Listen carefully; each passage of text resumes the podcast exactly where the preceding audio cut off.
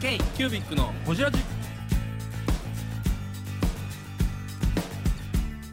k q b i c のほじラジナビゲーターの k q b i c 事務局長荒川翔太です今回 k q b i c がほじるのは前回に引き続き文具ボックスの山岸薫さんお前崎から行っていた万年筆カフェについてや女性の文房具ファンが増えていったきっかけについて海外のペンションに出るようになったきっかけについてなど深く報じっていますどうぞお楽しみにということで太蔵さんのせいで全然ストーリーが進まないっていうねいやいやいろんなことを思いなんなんかいろんなねこう思い出してねいろんなことを突っ込みたいというか全然進まな今い度のやつボケてますよ。はい、じゃあ、えっと、インクをいろいろ出しました。回し始めた。ブルースが回し出した安心の安心のブルース回し安心と信頼のブルース。 ブルースに清き一票。うちらブルースのことよう知ってますよね。本当に。大ファンですから。ファンです から。基本大好きですから、ね。こんだけほじりがいのある人間いや、俺。ほんまに。どんどんネタ作ってくれるもんほんまに。本当に明日甲子園行くんですよ。はい、明日甲子園にそんなんやめてから野球ベースボールバカゾがやめてもらいますベースボールの話やめてやめてもらいます野球の話は選抜ですから明日ね絶対野球の話に仕込んでくるよねどうでもいい話どうでもいいということでね、はい文具ボックスの,、あのネットショップ時代ですよね、ネットショップカラミショップ売ってたというはいあのいろいろ企業塾に通いながら浜松で店を出したというところですよねそこで言い忘れたことがありました。はいあのやっぱりそれだけだと弱いなっていうのがあって、友達私は本当に友達に恵まれていて、友達になんかこう相談したのねやっぱりもっと広めるために何をしたらいいか、そこで実は万年筆カフェというのをマネそれカフェ、万年筆カフェっていうのを始めました、やったんやったんですよ。あのお店をやったわけではなくて、今考えるとあのそのペンションの前身みたいなもので、あの有志が集まって、いしみんなで書いたりなんかいろんなテーマを決めて、いろんな場所を借りてそこでなんかお茶飲みながら紙の話をするとかインクの話をする静岡で静岡で今までだからドヤドヤ分とか手書券とか手書券とかもう走りですよねそれ2000 2000要いはやえーとねファンミーみたいなファンミーですよファンファンミーティングのコミュニティですよねあーそうだそういうことだ文房具コミュニティそれは前崎の文房具え何カフェ万年マンネスカフェ新聞でも取り上げられてあそうですかの多分記事は取ってあるいろんな場所あの一箇所にとどまらず場所はなかったんであの5坪の道じゃできないじゃないですか、はいでもね多分ねお前崎の時から始めたからもうお前崎のお店を閉めるギリギリのところからなんかやりたくて5年間やったんですよそれ5年すごいないですか県内ようで5年飽きんとやったね本当にすごいでもね、あの本当に友達のおかげで、で天竜浜名湖線って知ってます？上上に行くローカル電車ですよそうあのね掛川からこうずっと、はいはいはいはいあのこう行って最後は新なんか新宿からだったかなこうローカル線があるの単線の、はいはいそれに乗ってみんなであの各旅に出るとかいうのもやった楽しおそう弁当頼んそでれ楽しそうや天竜川沿いをずっと行くんですよ、ね、あれやんかスカイ何やったっけペーパースカイさんペーパースカイあの太蔵さんにさっきからずっと前後逆りょりょあの旅行くわけでしょ文文房文房がね一緒に旅行くんでしょあそうあそれはペーパもースカイじゃんう一緒にまあでもまあまあ半日ぐらい ねアメリカ人っぽい動きへえ ー、そうなんやちょ今度ペーパースカイ調べてみてくださいめちゃくちゃ面白いから地上で読める機内誌みたいなやつ文具ボックスのタオル店長です。K キュービックのゴジラジ。そういったなんていうんですかコミュニティをそうなんていうんですか育てるというか作ってやっていくっていうのはすごい面白いですよね面白かったです。あの毎で毎回ゲスト呼んだりもしたし、あの時に誰呼んだかな。スチールアートのカズノさんも呼んだことあああ、カズさん、カズの社長、お二人、ご夫婦うん2人でしたええー、素敵やな。そういろんな場所でやったのでゲリゲリゲリラ的にそへれえが2011年とか12年ぐらいですか、えっ、ー、とねそうですねそのぐらいうんちょうど、うん、その文房具ブームの中で文房具コミュニティがどんどんできていった時期なんですよね、それが。はい、歴史家、はい歴史家と すげえへえコミュニティができ始始めめたた時期ですちねな。みに君たちが作ったコミュニティはいつできたのだからどうやもんドヤ分は2011年。甘い甘い甘いもっと早いっすよはい。ねなのであのなんて2014ぐらいですよ手帳犬より手帳の会ですよね。そうですようん日本手帳ので会日本手帳の会ですから。日本あそうやね手帳の会の荒川翔太やもんねにそう日本手帳の会西日本支部ですからは。それはいもともと前身下はでねす下です2013とか4とかじゃないですか多分そんなもんですよでもその時ぐらいからこういうなんかこう好きな人たちが集まって集まって話し合えるっていうような機会が増えたというか、ツイッターとかがこう広まって、なるほどね、うんあとミクシーとか ね。あミクシーミねクあっシたねー。本当にそうですよねそうそうそう。でも5年やるって相当す結構でしたねだからだから新聞も来たし、いや多分めちゃくちゃ新新しい当時としてはすごい先進的な試みですよね。あとあの町ゼミっていうのがあって町はゼミナール町でいろんな販売しているお店が集まって、みんなで相談してあの町ゼミといって自分の専門分野を自分のお店に人をよあの予約で呼んで、まあ、いろいろ手ほどき、あのファッションだったらこういうコーディネートがありますよとか研ぎ屋さんだったらあなたの包丁研ぎますよ研ぎ方はお家でできるようにしますよとかそういうなんか町ゼミっ街ていうの中の知識をいろいろ教えていくそうそう、その中にも参加したりして、とにかくね、広めるために必死で、どうしたらそのコミュニティ、コミュニティじゃないな、だから物を売るのに必死じゃなくてコミュニティをあの市場を作るのにそう必死そだうそう、っどうしたたら万年つながりだよねうんやっぱり万年筆を知ってもらうために、どうしたらいいかっていうのをすごい考えて、であとは万年筆の積み立て教室も、あの当時、その信用金庫さんに言われて、まあ、いいろいろやってたから結構目立って、声がかかって、夏休み、子供を万年筆組み立て教室とか。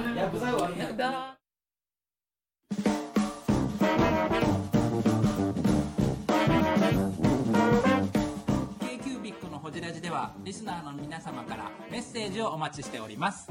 アドレスは info.kcubic3.com info.kcubic3.com もしくは KQBIC サイトのメッセージフォームよりお願いします皆様のお便りせーのお待ちしています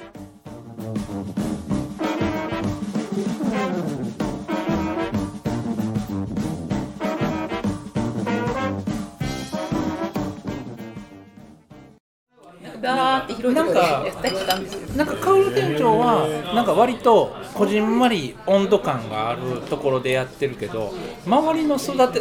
成長の仕方がはスピード速くないまあちょっとペンションにつながるかどうか分からへんけどあれもさそのそこめがけてくる人たちがすごく多くなってきてなんか盛り上がりの方が大大きくなっていくみたいな感じなんか分かりますよ言いたいことネットでバーッと焚きついてすごいファンがわっと殺到するみたいなイメージでしたけどだからほんまはもっとちっちゃそういなんですよ。こちこっまでちゃのい流れって温ロ度感をーカルの話しかしないですよね。基本地元の人とかお店に来てくれるその地域の人を大事にしたいっていう商売ですもんね。そこからそうですよね。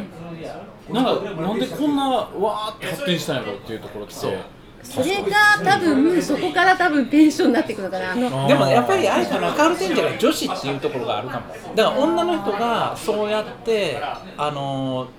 始めたっていうのがむちゃくちゃ新しかった。新しかった。どうでした当時の万年筆ユーザーっていうのはどういうプロフィールですかいやうちはやっぱりそうですねやっぱりおじさんが多かったああでもそうですよね。あ。万年筆ユーザーとそういうイメージが僕も昔はありましたよね。おじさんがおじさんがやってる店に行って難しい話をしながら、だからハガキとかと相性がいいって言われてましたよね。だって当時、当時でだからブルースさんが言うブルースが言ってたのはあの万年筆ってこんなひげ生やした人間がこうオールドのヴィンテージの万年筆売ってるイメージでしょとかって言われて、まあ確かに普通で言うたらその感じ当時はね当時は、そう女性とか女子が若い入ってきたのはそインク沼とは程遠い世界ですよね当時そうのなんですねそれにそれでもやろうと思ったたあのターゲット市場が自分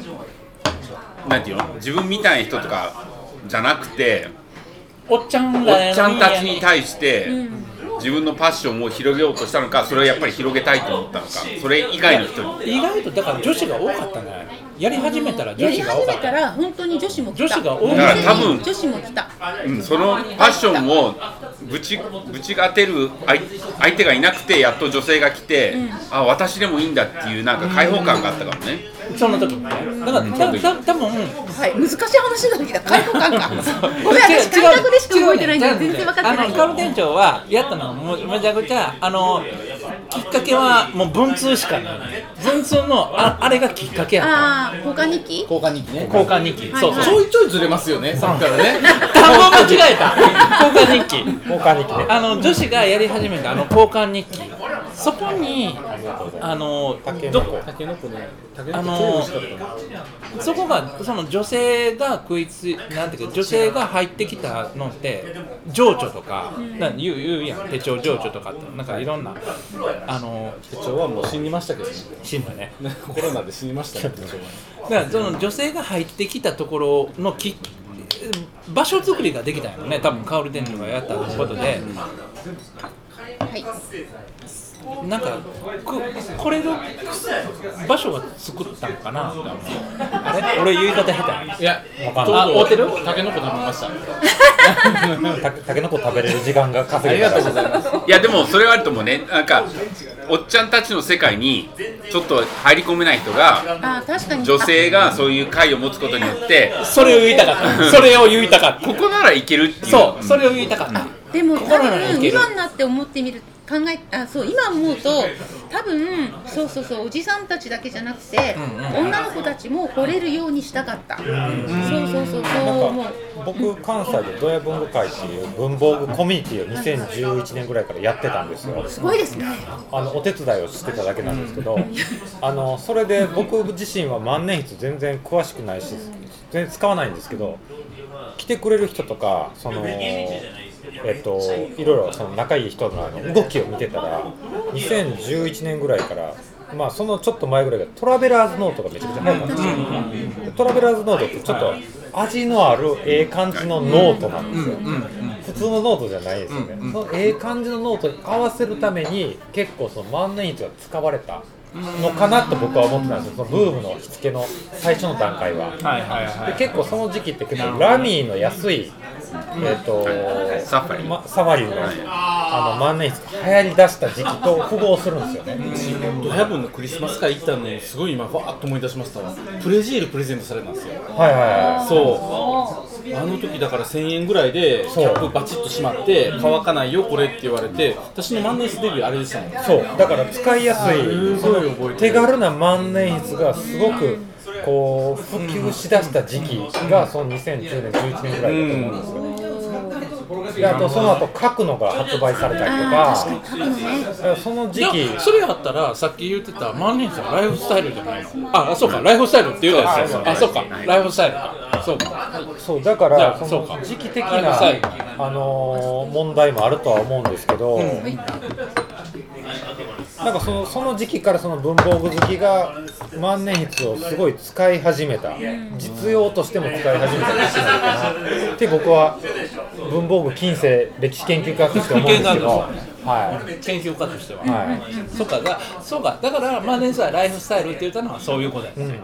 えー、文具スキーラジオです文具スキーラジオ1年以上やってきてます文具スキーラジオ小野さんどんなラジオですかえーと2人がボソボソ話して1人がハキハキ喋るラジオですね 高橋さんえ何ですかね用意してませんでした あー楽しい曲やってます聞いてね全然楽しそうじゃないいいんじゃないですかこれはこれでそうかああそういうことかで時期的な問題もありますけど、その時期にすごい符合されたビジネスモデルというか、いい時期にその文房具をシフトしたお店を出されたのかなと思ったんでうん文房具とか万年筆に特化したすそう、万年筆に特化して、しかもコミュニティもやられて、そうですねだから当時そのお店をやるっていうのはいかにチェーンストアを作っていくかっていう指標やったのにそうじゃなくて趣味のお店を作っていったとかねそうですね、よりコアにいった、怖いそのコアのそのうがち方が、だからとは全く別やちょっえと俺わ言うかんないですよ、そ 言のうたらあかんかちょっとわかんない ですね、聞いてください山本修行さん、わすかみんなませんいです、聞ねいてください言い過最ぎた近ね私がいなくてこじらじする時間が結構多いんですけど大体2人で語り合う時間が30分ぐらいあってゲストをほじれないっていう時間が多々あるんですよめっちゃカットしたいなって思いながらいつも思うんですよねでも、我々の考察、間違ってないですよね間。違ってないまでむっちゃ大たこと言うてんねあのねほじってないんほじってない考察ほじってない そう言いたいこと言ってるだ考察けに自分らの言いたいキニマッチの回とかひどかったよ本当にもう自分らの言いたいことを言うてるそうはい、ここカットです。まあ、ちょちょっとします、は2倍速で放送、はいという中で、えっと、東京で店を出そうと思ったところ、ですよね、多分時間軸でいうと、は何かあったんですかそうかえっとね東京の前にはい、初めて海外のペンショーに行ったのお結構その地域のコミュニティもやったりとか早いいろいろしている中で、はい、うんえペンションの存在どうやって知ったんですかあそれはあの名古屋のペンランドカフェの高木さんって今あの小木て小木さんが後継いでますけど、うんペンランペンランドカフェっていう、はいうんうんえーそもそもその高木さんっていうのは、あの中華そばの麺を売ってるよ中うな華そば中華そばの麺を売ってる、なかなか面白い話八やね八という麺を売ってる名古屋の人なんですけど、へーその人がなぜかうちを知って、はい、すごいいでたちで、あの、はすごいこわも、 かこわもてで。